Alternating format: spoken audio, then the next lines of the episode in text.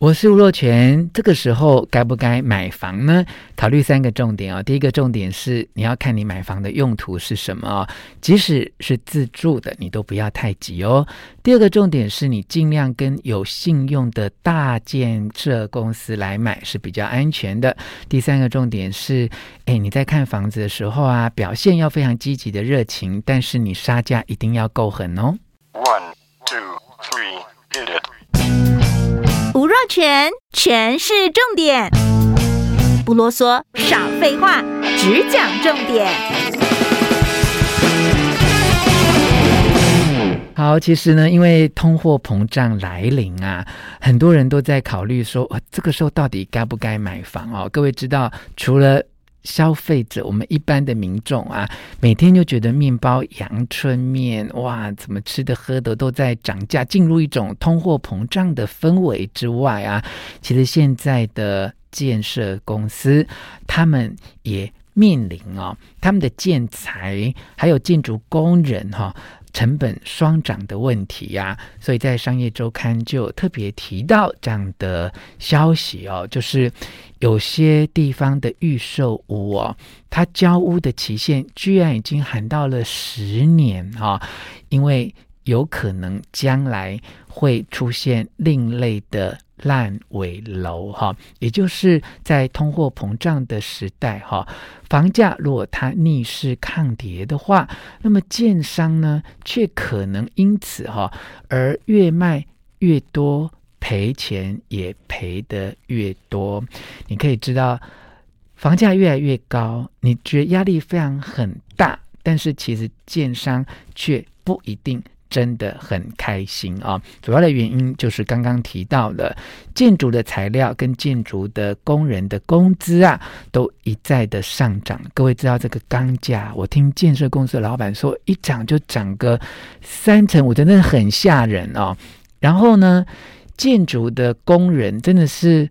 一工难求啊，很多工人呢、呃，过去我们都仰赖很多外籍的劳工来加入很多的建设的行列啊、现在因为疫情的关系，你要找到外籍的劳工也非常的困难啊、所以呢，在商业周刊才有这样的趋势的报道、哦，说有可能会有。另类的烂尾楼，它有别于传统的烂尾楼啊。主要的原因呢是传统的烂尾楼是因为建商缺钱，房子盖不下去。好，那另类的烂尾楼是什么呢？就建商有钱啊，但是他卖完的时候，他动工算一算哈，发现他本来算的这些利润啊，都被涨价的成本吃光了，所以建商呢，他就会以拖代变。摆烂不盖啊，或者呢，他就想要找买家来接手，他才能够脱身哈，才会形成烂尾楼。这是一种新的烂尾楼，因为建商也不知道未来的发展是什么，它就会变成是以拖代变啊。那我因为平常有空哈。会想要看看房子啊，主要不是因为自己有多有钱啊，或怎么样，而是因为有一些未来人生规划的需求哦。我就跟你分享几个我最近这几年来看房子的经验啊、我曾经啊看过一个住家型的房子啊，我第一个礼拜去看，跟第二个礼拜去看，跟第三个礼拜去看，老天爷啊！它的价目表都不同哎，而且每个礼拜他都给我换一张。好，举例来说，这是几年前啊。举例来说，可能第一次去看的时候，一瓶七十五万；第二次他就说八十万；第三次他就变八十六万。它形成一种压力，就是你要你就赶快买，赶快决定哦。然后我就觉得你们怎么做一个这么大的卖房子生意，可以这样价格表一直在变呢？他就很无奈的说啊，因为。这一段时间啊，什么东西涨了多少，涨了多少？我当时我就因为对这个建商的信用有了一些疑问，所以呢，我当年在预售屋的时候，我就没有买这个房子哦。就两年半之后，它盖好了，你知道吗？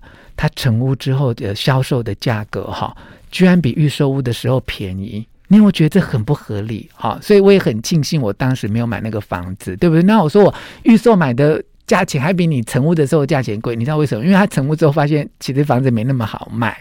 好，这是我第一个印象深刻的经验呢。第二个印象深刻的经验是半年前发生的，而且呢，因为你知道我们做这个工作，有机会都会认识一些。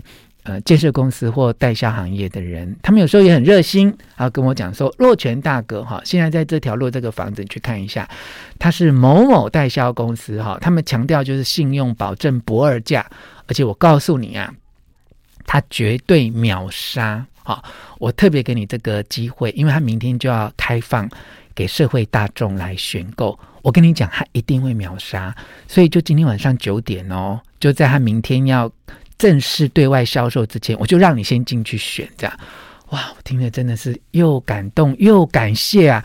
就算我那天工作很忙，照顾我妈照顾到没时间，我怎么样就是八点多帮我妈妈伺候完吃完晚饭，我就立刻约九点去看那个房子哦。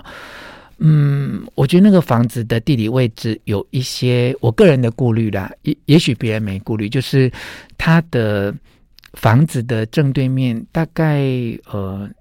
八百公尺到一公里处有一个很大的嗯废弃物的燃烧的烟囱，好，那也许很多人不在，可是我会觉得这个空气的品质是我个人会在意的嘛，哈，那我当然是没有去买那个房子，但是我心中就对我这一些呃所谓热心，我到目前也觉得他们是热心哦，可是热心到说这个房子好到一定秒杀。我当时会赶快想要去看的原因，是因为秒杀我就很心动嘛，哈。那后来并没有秒杀，因为已经半年了。我发现他的户外看板做的一个比一个多，就是每一条路上你又看到他在做户外看板，就表示他还没有卖完。我先不要讲他卖的好不好，至少他没有秒杀。好，好，第三个经验，我曾经想要看一个工作室啊。呃，也是认识的人介绍的。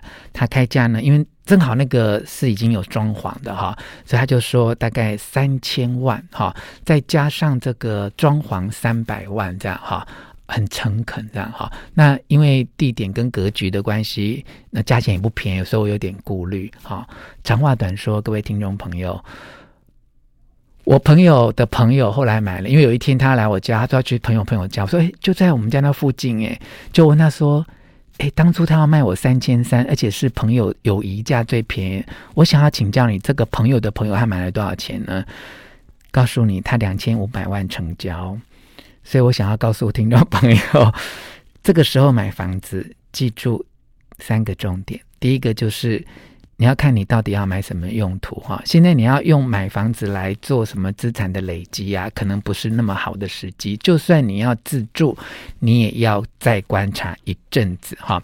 第二个，你尽量跟有信用的大建设公司买哈，因为这个公司比较不容易倒。也比较不会跑哈。如果你是在台湾比较偏乡的地方，那没有办法，正好碰到有品牌的大建设公司，一定要对这个建商的信用跟财力有相当的了解啊。第三，就是你对于房子的购买的欲望呢，要表现很热情，真的很想买的样子，但杀价千万不要手软哈。记得我最后那个例子。他对我说要三千三百万，结果我朋友的朋友是两千五百万就成交了。你如果傻傻的只杀个一两百万，你就觉得你杀了很多的。三千三减两千五，你们知道是多少吗？是八百万哦！我要赚很多年才有八百万哦，各位朋友们。以上提供你作为最近要选购房子的参考，纯属个人意见。Thank you.